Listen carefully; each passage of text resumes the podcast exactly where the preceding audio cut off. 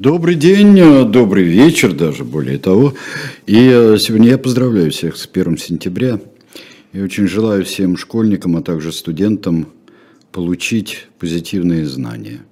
Несмотря ни на что, чтобы вас встретило в школе или в каком-нибудь высшем учебном заведении. И не растерять при этом хорошего настроения, да. свойственной молодости, жизнерадостности. Да, да, бодрости, которые сохраняйте бодрость, сохраняйте ум, вот, в своем первозданном состоянии, то есть в том, которым он может воспринимать все настоящие знания, всевозможную информацию и так далее.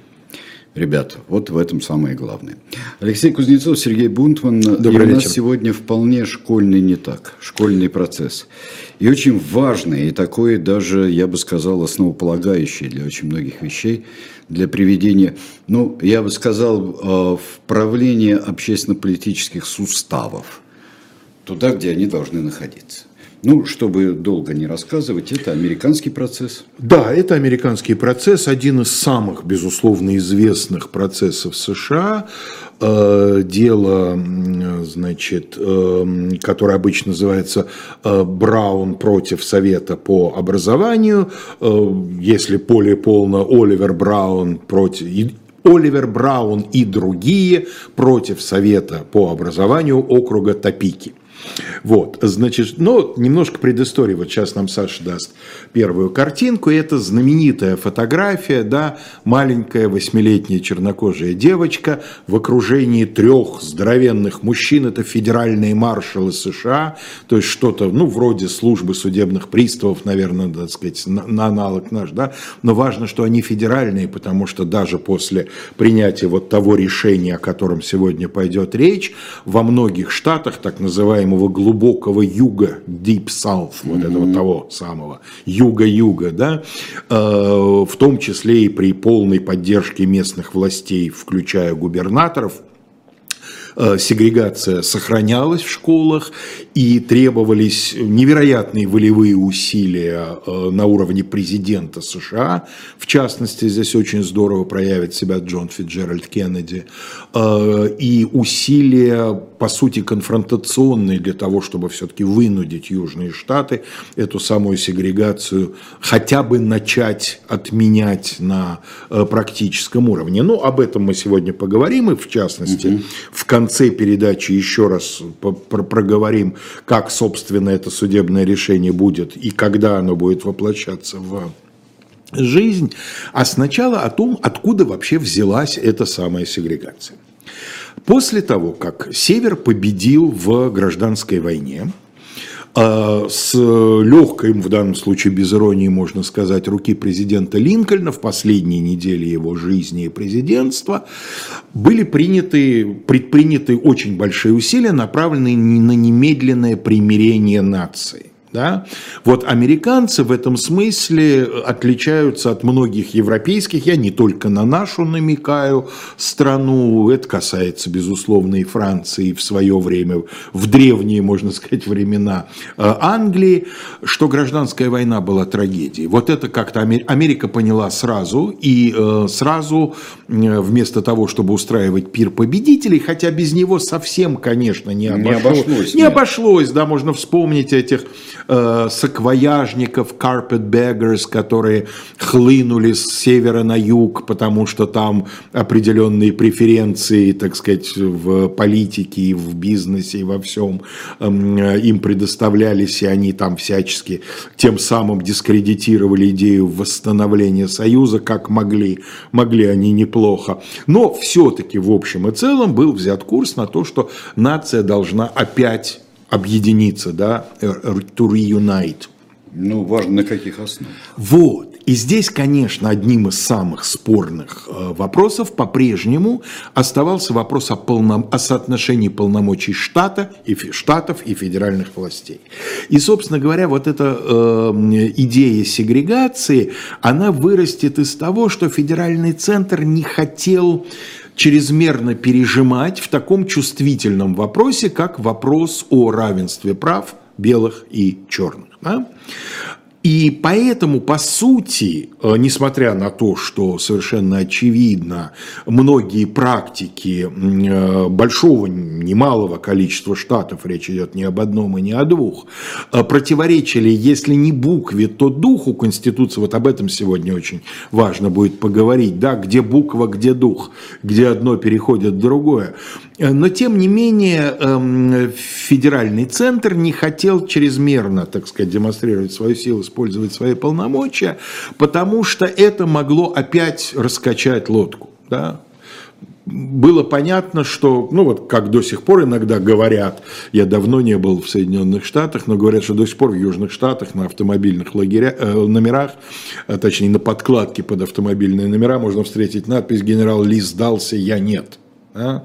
Вот. Так что это все, конечно, изживается чрезвычайно болезненно. И вот в э, конце XIX века, в 1896 году, случился в э, Верховном суде США постановочный процесс. Постановочный не в том смысле, в каком были постановочными московские процессы там, второй половины 30-х годов, да, когда все было предрешено, а постановочный в том смысле, в котором мы когда-то очень подробно рассказывали в э, обезьяньем процессе о преподавании дарвинизма в американских школах, когда для того, чтобы внести некую юридическую новеллу, инициативная группа, как правило, поддержанная какой-нибудь достаточно влиятельной и обеспеченной общественной организацией, инициирует судебный процесс, э, по сути создавая для него почву, создавая для него некий случай, некий казус, с тем, чтобы решение по этому делу, если оно будет благоприятным, стало прецедентом и, соответственно, основой для последующих решений нижестоящих судов. И вот э, инициативная группа Э, активистов, борцов против сегрегации, э, подстроила такую, создала точнее такую ситуацию. Слово подстроила нехорошее, потому что в нем есть что-то негативное. А тут ситуация была создана, ситуация совершенно не искусственная, абсолютно жизненная. Да? Э, был найден человек, его фамилия была Плеси, поскольку речь идет о штате Луизиана, там много людей с французскими фамилиями. Ну, жена Кеннеди тоже, Бувье. Ну, да. да. Он был, эм, э, в нем негритянской крови была одна восьмая. То есть он был эм, правнуком, один из его пращуров был, соответственно, негром, видимо, рабом. Значит, а э, вот на этом глубоком юге, а глубже юга, чем Луизиана, там и, скажем, Алабама придумать трудно, э, действовал закон one drop, точнее принцип one drop. Если есть хоть капля негритянской крови, ты уже не белый. И вот он, э, я, к сожалению, не смог найти ни одной его внятной фотографии, чтобы его показать, ну, так сказать, нет и нет. Э, он в поезде сел в вагон, промаркированный для белых, причем э, были предприняты некоторые усилия к тому, чтобы это было замечено поездной там, бригадой, да, железная дорога имела сегрегационные правила, вагоны для белых, вагоны для черных, его из вагона с шумом, со скандалом выставили, э, значит, он противился этому выставлению, его арестовали, и он, а точнее его адвокаты, нанятые вот этой общественной организацией борцов за э, гражданские права, обратились в суд, причем в суд федеральный, а не суд штата, потому что суть их иска заключалась в том, что подобная практика нарушает одну из поправок Конституции США. Да? В Соединенных Штатах есть федеральная юрисдикция, это суды федеральные. Соединенные Штаты разделены на округа, эти округа иногда совпадают с территорией штатов, иногда несколько штатов объединяется в один округ, иногда большой штат может быть разделен на два федеральных судебных округа, вот Калифорнии, по-моему, два или чуть ли даже не три э, таких федеральных суда. И вот определенная категория э, судебных дел поступает в эту юрисдикцию. А большинство дел рассматривается судебной системой штата, и, соответственно, высшей инстанцией будет э, Верховный суд штата. Так вот, понимая, что в Луизиане в местной юрисдикции по этому вопросу добиться ничего невозможно, решили апеллировать к федеральной юрисдикции и сразу как бы заявили о том, что вопрос конституционный, а значит, это дело э, федерального суда. Значит, 14 поправка, э, она многоплановая, в ней 5, если не ошибаюсь, пунктов, и они каждый про разные. Но э, речь шла о первой э, части, которая звучит следующим образом. Все лица, родившиеся или натурализованные в Соединенных Штатах и подчиненные юрисдикции он их, то есть штатов, являются гражданами Соединенных Штатов и штатов, в котором они проживают. Ни один штат не должен издавать или применять законы, которые ограничивают привилегии и льготы граждан Соединенных Штатов, равно как ни один штат не может лишить какое-либо лицо жизни, свободы, собственности без надлежащей правовой процедуры, либо отказать какому-либо лицу в пределах своей юрисдикции в равной защите закона. Привет от 39 статьи Великой Хартии Вольности, да? 1215 год. Да? А, и вот вопрос, который нам из Европы, возможно, кажется ну, совершенно очевидным. Да, конечно, расовая сегрегация нарушает э, принцип равенства людей. Да? Соединенные Штаты созданы, там, один из основополагающих принципов, на которых создавались в свое время Соединенные Штаты, Декларация независимости знаменитая, все люди рождаются свободными и равными в правах. Да? Вот как же так? А вот как значит, э, суд постановил в этом деле, что сегрегация не нарушает равенство граждан в том случае, если им по отдельности предоставляются равные условия. Отличная логика. Вагон для черных, скажите, хуже, чем вагон для белых? Что на нем? Крыши нет, или там скамеек нет, или там окна выбиты. Нет. И идет в ту же сторону. И идет в ту же сторону. С той же скоростью. Совершенно верно. Угу. Да.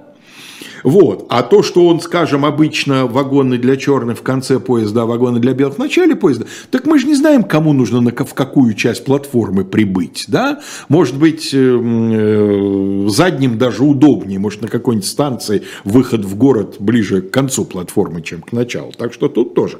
Да?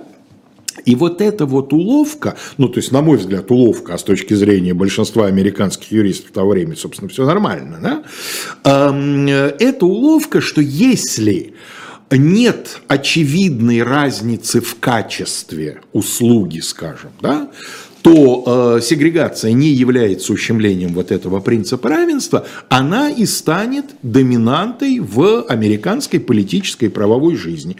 И в результате Штаты сами для себя решали вопрос, как они будут относиться к этому принципу сегрегации. В результате к середине 20 э, века, когда Соединенные Штаты набрали полный состав, вот когда их стало 50, э, распределение было просто абсолютно равным. В 16 штатах сегрегация была законодательно запрещена. Да? Нигде не может быть, соответственно, этого самого. В 17 штатах сегрегация была законодательно установлена на уровне штата. Все, что можно сегрегировать, должно быть сегрегировано. Отели, рестораны, больницы, транспорт, туалеты общественные, да, все для белых, для черных. Если, скажем, транспорт не может быть эм, эффективно сегрегирован на отдельные ну вот как вагоны в случае поезда, например, автобус, да, ну понятно, что и автобусной компании невыгодно пускать автобусы для белых и автобусы для черных, то в этом случае происходит разделение внутри автобуса. Передние места для белых, задние места для черных. И вот с этими самыми автобусами, кстати говоря, тоже любимый пример сторонников сегрегации, ну один автобус же. Чего вы прицепились? Автобус один, плата за проезд одинаковая, да, так сказать, э, натоплено в автобусе или там наоборот прохладно, одинаково. Ну а то, что белые едут с белыми, а черные с черными, где тут нарушение принципа равенства? И, наконец, э, еще в одной трети штатов, в оставшихся 17, этот вопрос был эм, властью штата оставлен на усмотрение отдельных округов. То есть мы не против сегрегации, но мы не настаиваем на ее обязательности. Решайте сами, делайте, что хотите. К последней категории относился интересующий нас штат Канзас. Значит, э, Саша нам сейчас покажет импозантного человека в судейской э, мантии. Это э, член, значит, Верховного, вот этого окружного, не Верховного, извините, а окружного федерального суда в деле Плеси против Фергюсона Джон Маршалл Харлан, который написал по вот этому иску то, что называется dissenting opinion, особое мнение. Вот не так давно, буквально там две недели назад, ушел из жизни замечательный российский юрист, э, судья Конституционного да, суда да. Анатолий Кононов, да, которого я имел честь лично знать, потому что когда-то работал недолгое время в аппарате Конституционного суда. И вот он как раз, когда уже, когда уже ничего нельзя было сделать, когда уже Конституционный суд полностью был подмят да, под власти, э, принимал те решения, которые от него ожидали, он как раз вот прославился вот этими своими своими особыми, особыми мнениями, мнениями да. dissenting opinion.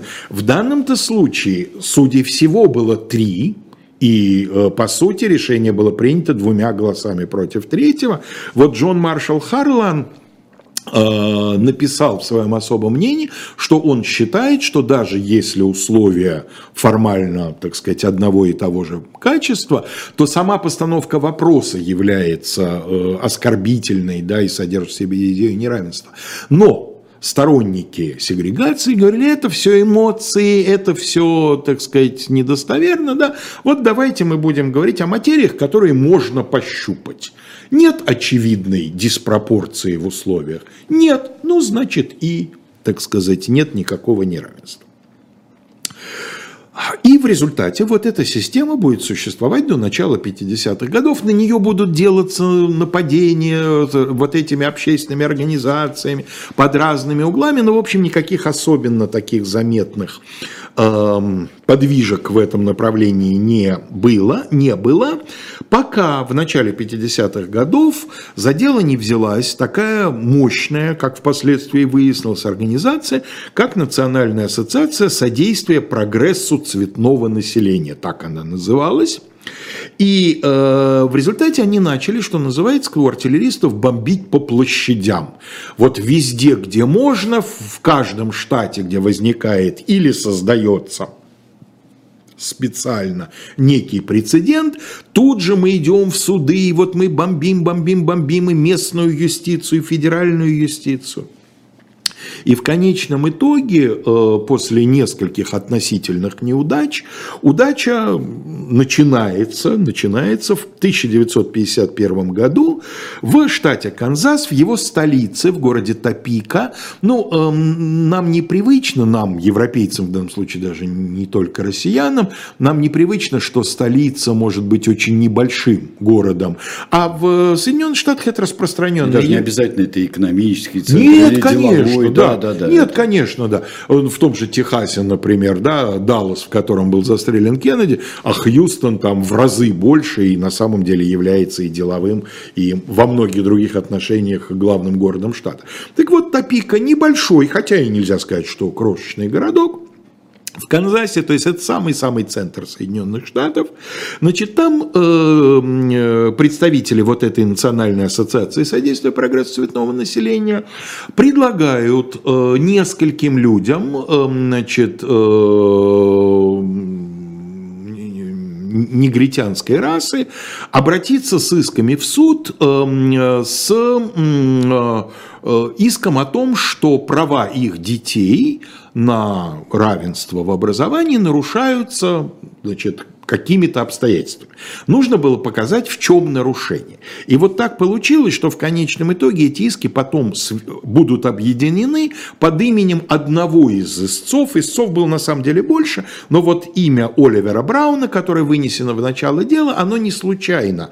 Дело в том, что, во-первых, в его конкретном иске, как казалось юристам значит, Национальной ассоциации, наиболее очевидно вот это неравенство, сейчас я о нем скажу.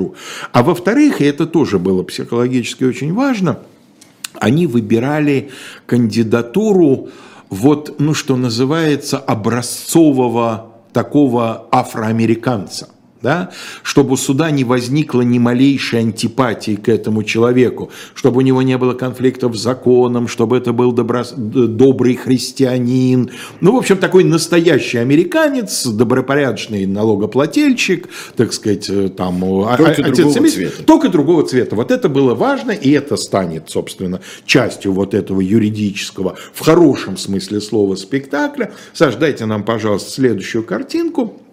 Вот, так сказать, не скажу главный герой, но, по крайней мере, одно из главных действующих лиц этой судебной истории, э, Оливер Браун. Вы видите, я специально выбрал его фотографию, где он в пасторском облачении. Да, колоретка у него. Да, да, потому что помимо того, что он был обычным, так сказать, работником, работал в железнодорожной компании, у него была, ну, такая классическая семья, жена, две девочки, значит, дочери. Вот, он был еще и пастором одной из христиан христианских общин и по субботам и воскресеньям проповедовал, был уважаемым человеком с безупречной репутацией. Вот он и станет таким эм, э, вот этим исковым паровозом, потянет за собой значит, э, всю вот эту вот конструкцию его иск. Ну, на самом деле работать будут, конечно, юристы, конечно, профессионалы. В чем, собственно, было дело? Почему в случае с его дочерью э, вот неравенство казалось наиболее очевидным? Саш, дайте нам, пожалуйста, картинку. Значит, вот это очаровательная девочка э, на этой фотографии. Она третьеклассница, то есть ей где-то 10 лет от роду. Значит, она ходила в э, школу для черных. Ходила она следующим образом. Значит, сначала ей нужно было пройти э, 6 кварталов ну, как почти в любом американском городе, квартал – это такое довольно четкое расстояние. Да? По Нью-Йорку, если знаешь, сколько нужно тебе пройти кварталов, ты, так сказать… Блок. Блок, да, да, совершенно верно. Значит, сначала вот эти шесть кварталов, то есть там около полукилометра, наверное, даже чуть поменьше, ей нужно было дойти до остановки школьного автобуса, а потом на этом самом школьном автобусе еще э, э, милю, то есть более полутора километров, ехать до школы. А ближайшая школа для белых детей была расположена в семи кварталах, то есть она могла то время, которое она тратила, чтобы идти до автобуса, потом еще ждать автобуса и ехать на автобус, она могла за это же время просто своими ногами приходить в школу. Переселились бы скажут расисты. Расисты, безусловно, понятно, что скажут. И вот, собственно говоря, юристы Национальной ассоциации содействия прогрессу черного населения, они рассчитывали на то, что они смогут в суде показать, вот смотрите, Семья не может отдать ребенка в школу, которая заметно ближе к дому, и э, там девочка больше времени тратит на дорогу, там, да, девочки, так сказать, другие какие-то сложности с этим связаны. И это нарушение ее прав.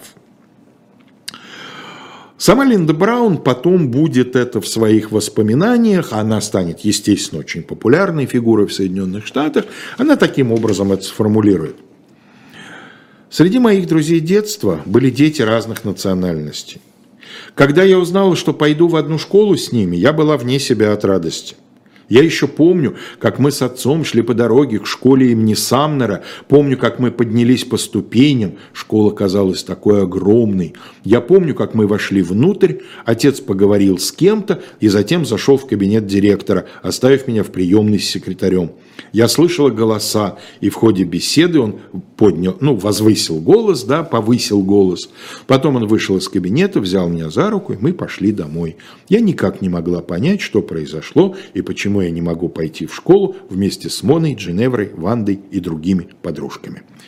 Значит, э, ассоциация предложила нескольким, ну, примерно полудюжине вот таких вот отцов семейства подать заявление о том, чтобы их детей взяли в школу для белых.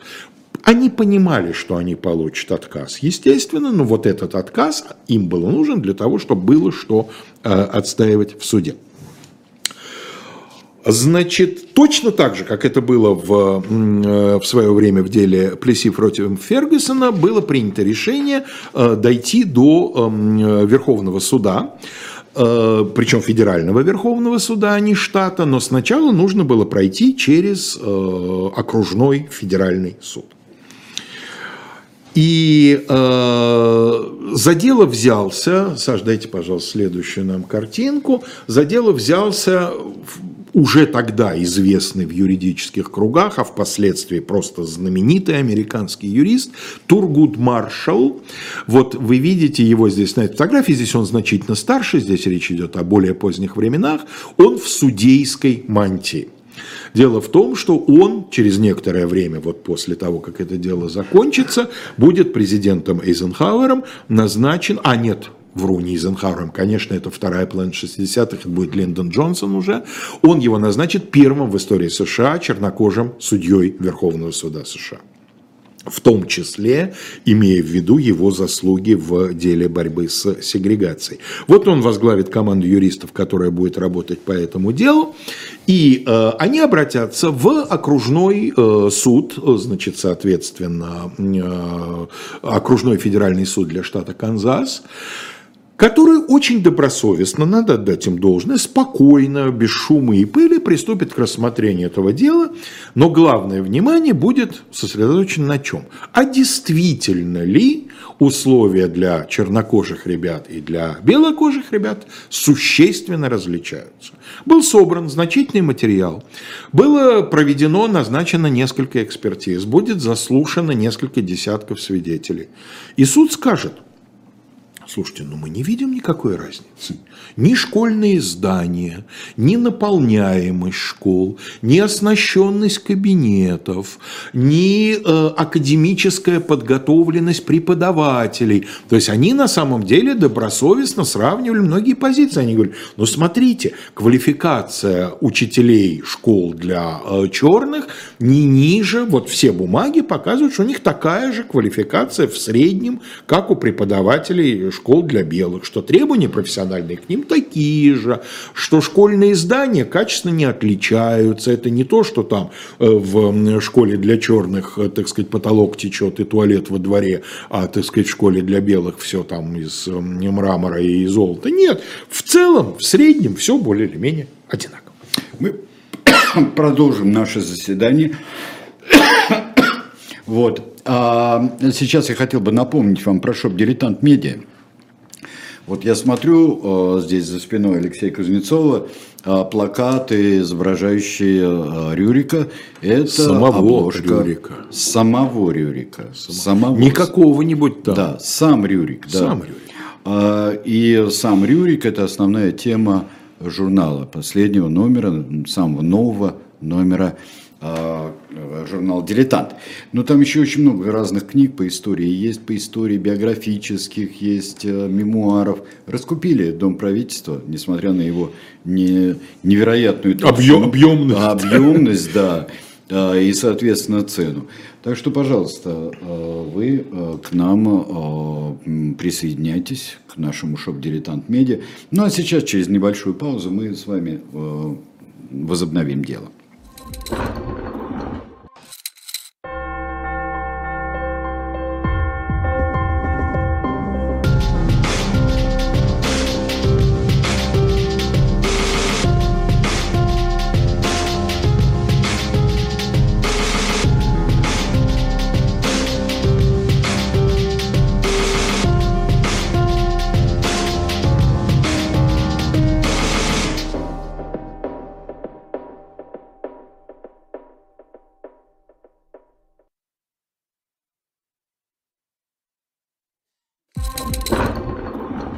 Мы продолжаем. Да, мы здесь прервались, так что они определили, что нет никакой разницы. Да, суд пришел к выводу, что э, и э, чернокожие ребята, и белые получают, э, ну, как еще недавно мы сказали бы, до того, как указ президента Путина отменил это унизительное выражение, они получают образовательные услуги одинакового качества. Поэтому э, вот эта вот концепция, что э, same quality but separately, она, так сказать, ни, ни в чем противоречия нет, естественно, сославшись в качестве юридической основы на, на прецедент конца э, 19 века, вот это дело Плесси против э, Фергюсона. Я думаю, что команда Маршала, э, в общем, готова была к этому. Они, э, ну, расстановку сил в суде, в общем, более-менее себя представляли. И, конечно, надежды их связаны были в основном с апелляционной инстанцией, с Верховным судом США. И, э, соответственно, иск был перенесен туда. А там была очень непростая ситуация. Дело в том, что Верховный суд США принял иск к рассмотрению, все в порядке. И судьи Верховного суда прекрасно понимали, что от их решения очень многое будет зависеть, что к этому делу будут прикованы взоры значительной части американского населения и, и, и белого, и цветного. И э, мнение их, они этими мнениями между собой обменивались еще до того, как начались все, так сказать, законные процедуры, мнения были представлены разные. Собственно, категорических э, сторонников эм, э, сегрегации в Верховном суде практически не было. Ну, один из девяти судей был так более или менее сторонником, но тоже нельзя сказать, что вот таким отмороженным, э, но все-таки вот он склонялся к тому, что это допустимо. Да? Это не должно быть обязательной нормой, но это допустимо. Пусть это решают штаты. Было несколько судей, которые говорили, что вот лично нам это не симпатично, но мы считаем, считаем, что если мы примем решение жесткое, то это будет наступлением на прерогативы штатов, и это может иметь гораздо более неприятные последствия, чем сохранение сегрегации. Примерно половина, около, ну, пять, в общем, судей эм, Верховного суда были противниками сегрегации и считали, что в пользу этого есть э, правовые аргументы, но опять-таки было понятно, что если в таком деле голоса разложатся на 5-4, неважно в какую сторону, это будет плохо. Нужно вот некое, так сказать, более-менее консолидированное. Да, консолидированное решение. И тогда один из вот этих пяти судей, противников, э, значит, эм, э, сегрегации, взял на себя такую, на тот момент, может быть, не очень почтенную роль, зато впоследствии, конечно, она была оценена по своему достоинству. Дело в том, что председатель Верховного суда был уже болен, и было понятно, что в ближайшее время он либо уйдет в отставку, либо Господь его призовет к себе, и этот судья э, начинает э, под различными формальными процедурными предлогами затягивать начало дела. Вот он тянет, тянет, он заявляет ходатайство, он просит назначить там дополнительные экспертизы. И вот этой вот тянучки, остальные, естественно, понимают, что происходит, но в принципе никто не против. Потому что им всем хочется уже, если браться за это дело, то браться более или менее с пониманием, а то умрет он в середине, да, и еще начнем сейчас судью Верховного, так сказать, председателя Верховного суда менять, в общем, черт знает что. В общем, через какое-то время он скончался на своем посту, и э, президент э, Трумен еще, по-моему. Нет, Эйзенхауэр, конечно, уже. Он в 52-м... В 52-м он выиграет выборы, он совершенно выиграет, верно. Да, в 53 и в 53-м инаугурируется. инаугурируется. И одно из его первых кадровых решений будет как раз назначение исполняющим обязанности, потому что Сенат только может ввести в полную силу это решение. Да? Президент предлагает, President nominates, э, the Senate approves. Да? Угу. А, значит, он э, предложил в качестве кандидатуры, своей кандидатуры на роль председателя Верховного суда впоследствии знаменитого Эрла Уоррена, ну, нашим зрителям, слушателям это имя, если знакомо, то в первую очередь, скорее всего, по комиссии Уоррена, которую Эрл Уоррен будет возглавлять, комиссии, которая э, пыталась расследовать э, обстоятельства убийства президента Кеннеди. Да? И есть книга, она в свое время в 60-е или в начале 70-х годов довольно массовым тиражом вышла в переводе у нас в Советском Союзе у Уильяма Менчестера, которая называется «Убийство президента Кеннеди». Вот, там достаточно обильно доклады и рабочие материалы комиссии Уоррена цитируются. Комиссия Уоррена, да. Мы да. каждый день слушали, да. честно говоря, даже по нашему радио и телевидению. Ну, у нас вообще же убийство Кеннеди именно на советского зрителя произвело какое-то очень сильное впечатление. Да я бы сказал, на советское руководство. Да, про, я, я с, и, э, со многих сторон слышал про то, что очень, вот, так сказать, сопереживали почему-то. Да, да, да, Хотя, казалось бы, красавчик Кеннеди, представитель вот этого истеблишмента и так далее, да, почему именно он нашел такой какой-то отклик. Может быть, из-за того, то, что, что... молодой, живой. Молодой, вот, живой, потом да. какие-то человеческие отношения с Хрущевым у них ну, были, да, несмотря да. на весь этот Карибский кризис и все прочее. А, и хотя Уоррен чувствовал себя, еще не будучи, так сказать, одобренным Сенатом, не очень уверенно, естественно, в председательском кресле, но он считал своим долгом взяться за, а, скажем так, предварительную подготовку этого дела. Он очень хотел, чтобы суд выступил не просто за отмену сегрегации, чтобы он выступил э, единодушно.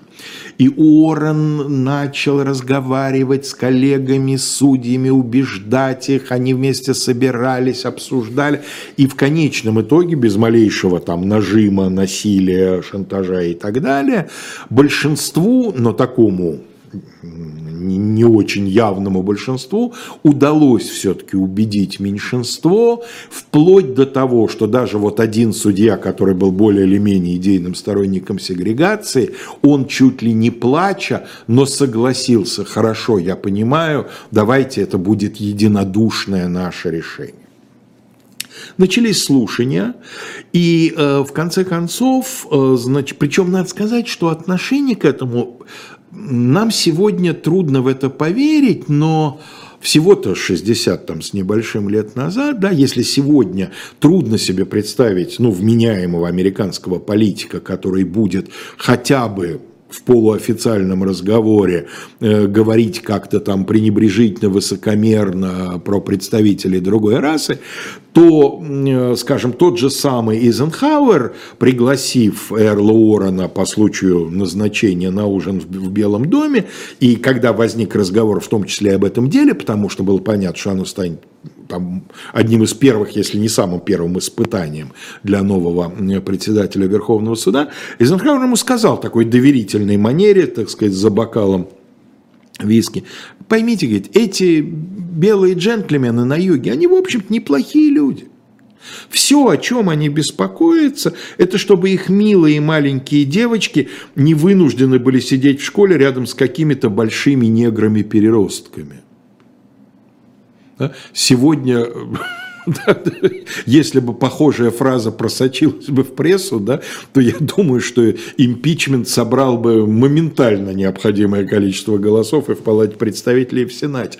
А вот в начале 60-х это было еще нормально. Ну, конечно, не в официальном выступлении с трибуны, но это же не беседа двух там закадычных ну друзей? Ну, да. Все-таки президент пригласил, э, значит, назначенного председателя Верховного суда. Вот такое вот отношение к этой этой проблеме. Я бы сказал, несколько легкомысленное. И вот позиция Эрла Уоррена в данном случае, безусловно, ключевой вопрос. Сождайте нам, пожалуйста, следующую картинку. Вот не очень, к сожалению, высокого качества фотография. Вот эти девять человек, в центре сидит Эрл Уоррен. Вот эти девять человек, которые приняли в конечном итоге это судьбоносное решение. А в чем оно заключается? Они, наконец, а, вот буквально рубанули как мечом по этому знаменитому Гордиеву узлу, по этой вот тягучей, вязкой юридической казуистике, что если крыши не хуже, кубатура помещений не меньше, да, и, так сказать, там дипломы у преподавателей примерно одинаковые, то и получается ничего плохого в этом нет. Вот что они постановили. То, что я зачитываю, это часть решения суда. И мне хочется для торжественности, чтобы этот маленький абзац прозвучал сначала в оригинале. To separate black children from others of similar age and qualifications solely because of their race, generates a feeling of inferiority as to their status in the community that may affect their hearts and minds in a way unlikely to ever be undone. Отделение чернокожих детей от других детей такого же возраста и таких же знаний только по основаниям расы порождает чувство неполноценности в отношении их положения в обществе, что может повлиять на их сердца и умы таким образом, что это останется с ними на всю жизнь. То есть Верховный... Что абсолютно толковый, абсолютно с ни с какой вот этой, ни с кубатурой, ни с... И вот то, что до этого суды даже не да. хотели рассматривать, потому что э, это перевод вопроса вообще в другую плоскость. Да. Поймите, дело не в, не в сантиметрах, да, и не в нескольких там лишних э, кварталах, так сказать, до этой сам. Это, кстати, гениально показано в фильме. У меня вылетело название из головы. Сравнительно недавний фильм э, с Кевином Кестнером в главной мужской роли, где три женщины-математика, негритянки, работают в НАСА. И это вот как раз это начало 60-х, да, с, с. А это 50-е. А это, это 50-е да. годы, да это 53-54 год, это начало значит, президентства Эйзенхауэра. И э, они перевели этот разговор в другую плоскость. Они перевели разговор в том, что даже если человек не ущемлен в каких-то материальных этих самых, сам факт. Э, кстати говоря, э, суд же, естественно, понимал, что вот эти вот, вот этот перевод переключения.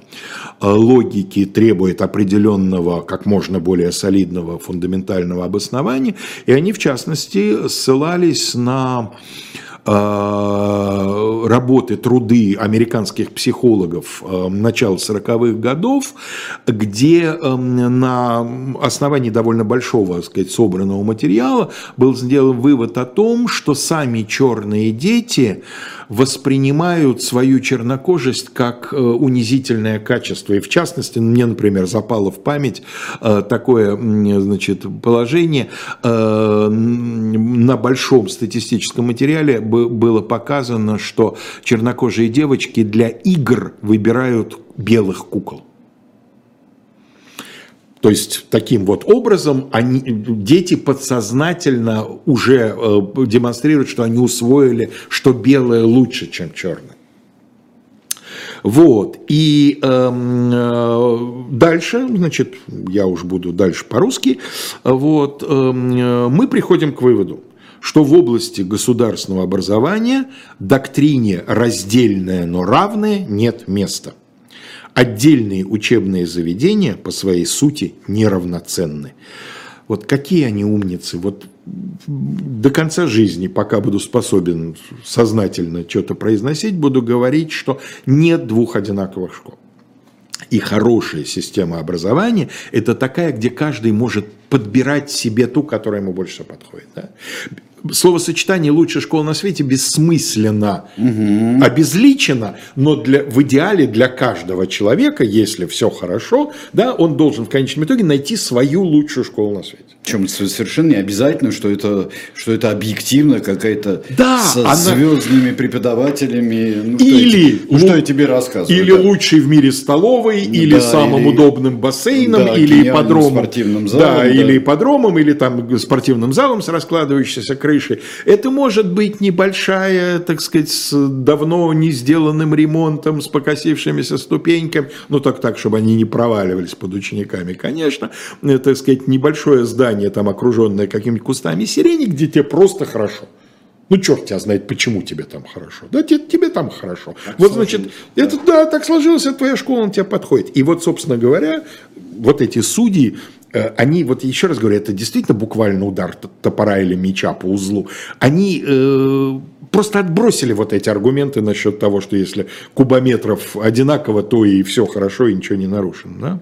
Потому что если тебя лишают возможности и выбирать школу, потому что она тебе удобна, она может быть близко, а может быть далеко, Совершенно интересно верно. ездить, да. А, но самое главное, что вот потому что ты черный, у тебя а, половина или даже меньше возможностей. Даже физических возможностей а, учиться там, где ты хочешь. Я, кстати говоря, задумался, когда вот я эту ситуацию прокручивал в своем уме, я начал, да я даже поискал, ну так поверхностный, по крайней мере, поиск ничего не дал. Я подумал, а почему же сторонники сегрегации не пошли похожим путем и не попытались вбросить дело, где... Почему они не попытались отправить белого ребенка в школу для черных? И я понял почему. А потому что у них не было уверенности, что его не примут. Угу. А все же нужно было, чтобы его не приняли, вот тогда бы они бы сказали, ну вот видите, все нормально, сами черные поддерживают идею, что черные с черными, белые с белыми. А тут примут и все, и, и рухнет вся конструкция в самом начале. Да? То есть на самом деле, конечно, что бы ни произносили вслух и какие бы слова о формальном равенстве не толдычили, но все же прекрасно понимали, что это все строится на убеждении, что белая раса высшая, а черная раса ниже. Все, все это понятно. Кстати говоря, Уоррен именно этим и добил тех, кто колебался в Верховном суде.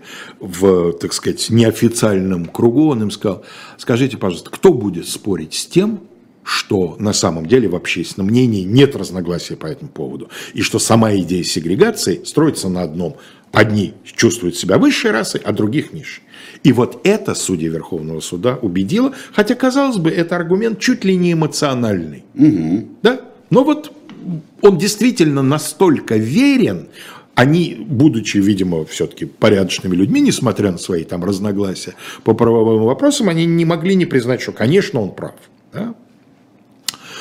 Но, да, и я дочитаю до конца, поэтому мы считаем, постановили судьи, что истцы, имеется в виду по данному делу, и другие лица, находящиеся в аналогичном положении, в отношении которых были возбуждены иски по причине сегрегации, на которую подана жалоба, лишены равной защиты законов, гарантированных 14 поправкой. Но это решение Верховного суда не было обязательным, не было binding.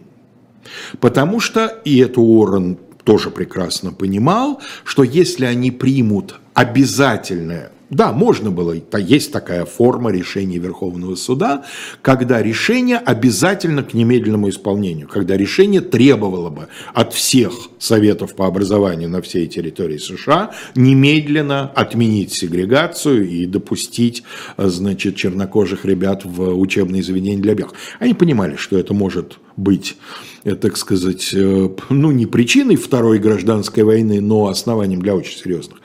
Тем более не будем забывать, это э, еще не начало 60-х. Чернокожее движение борьбы за свои права, в общем, еще не получило должной организационной спаянности, еще не выросла такая фигура, как Мартин Лютер Кинг, который мог объединить и повести за собой миллионы людей, причем и белых тоже, да, разумеется, было много белых активистов, э, борцов против сегрегации.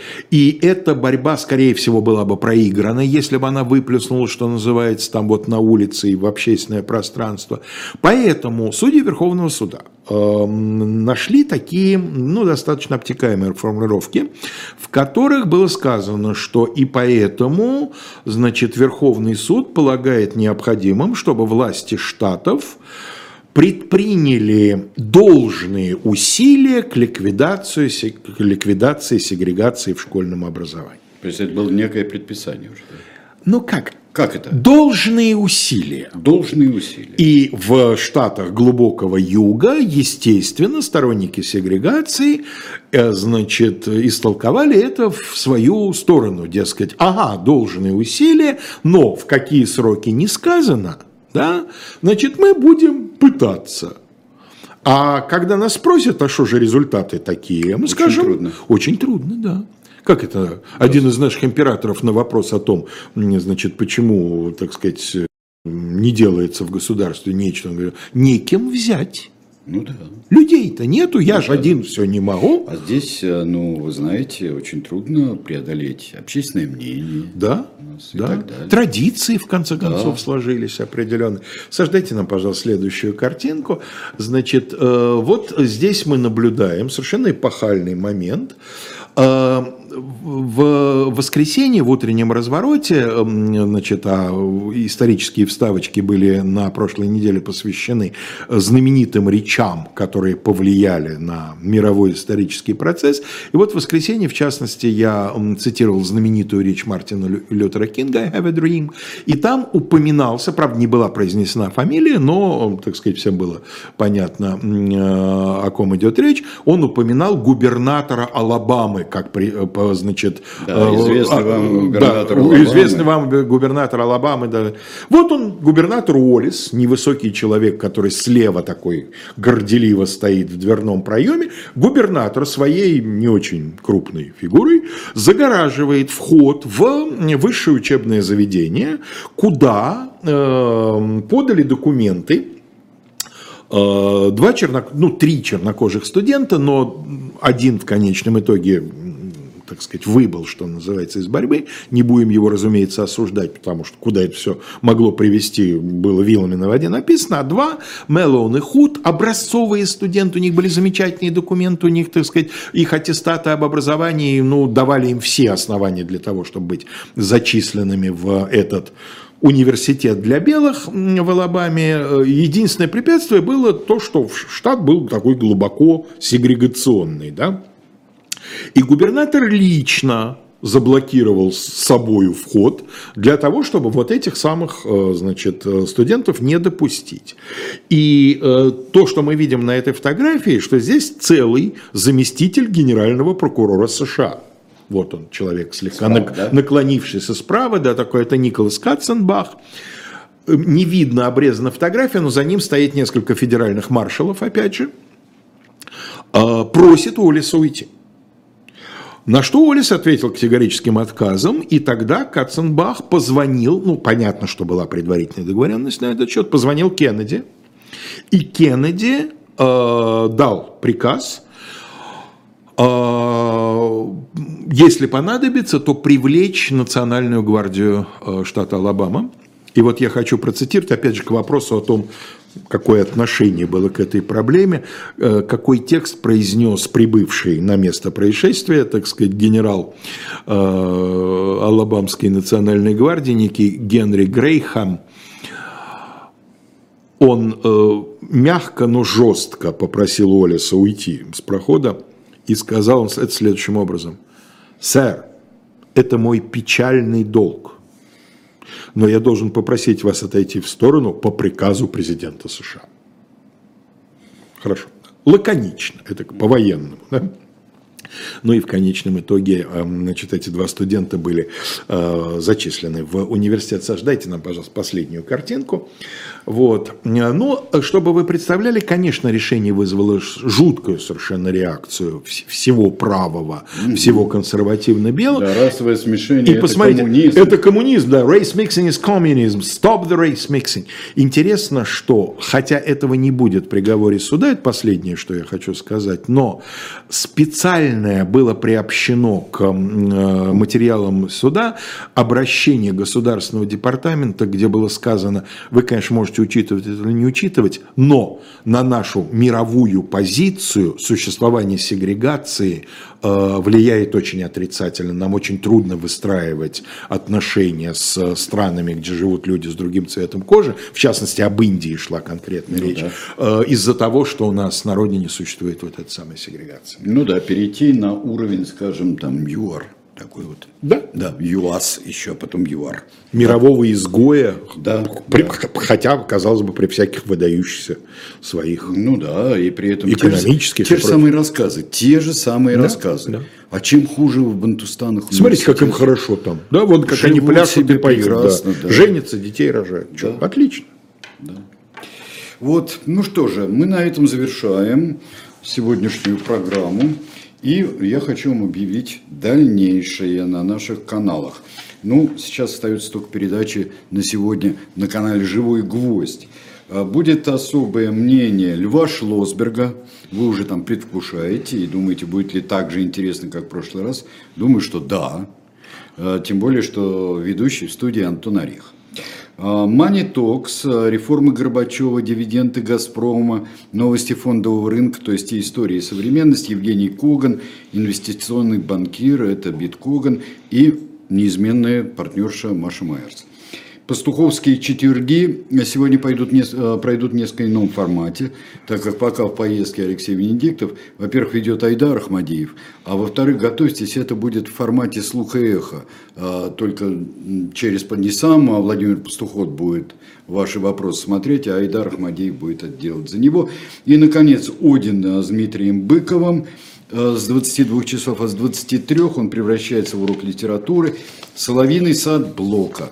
Очень интересно. Давайте будем слушать дальше и смотреть тоже. Всего вам доброго. До свидания.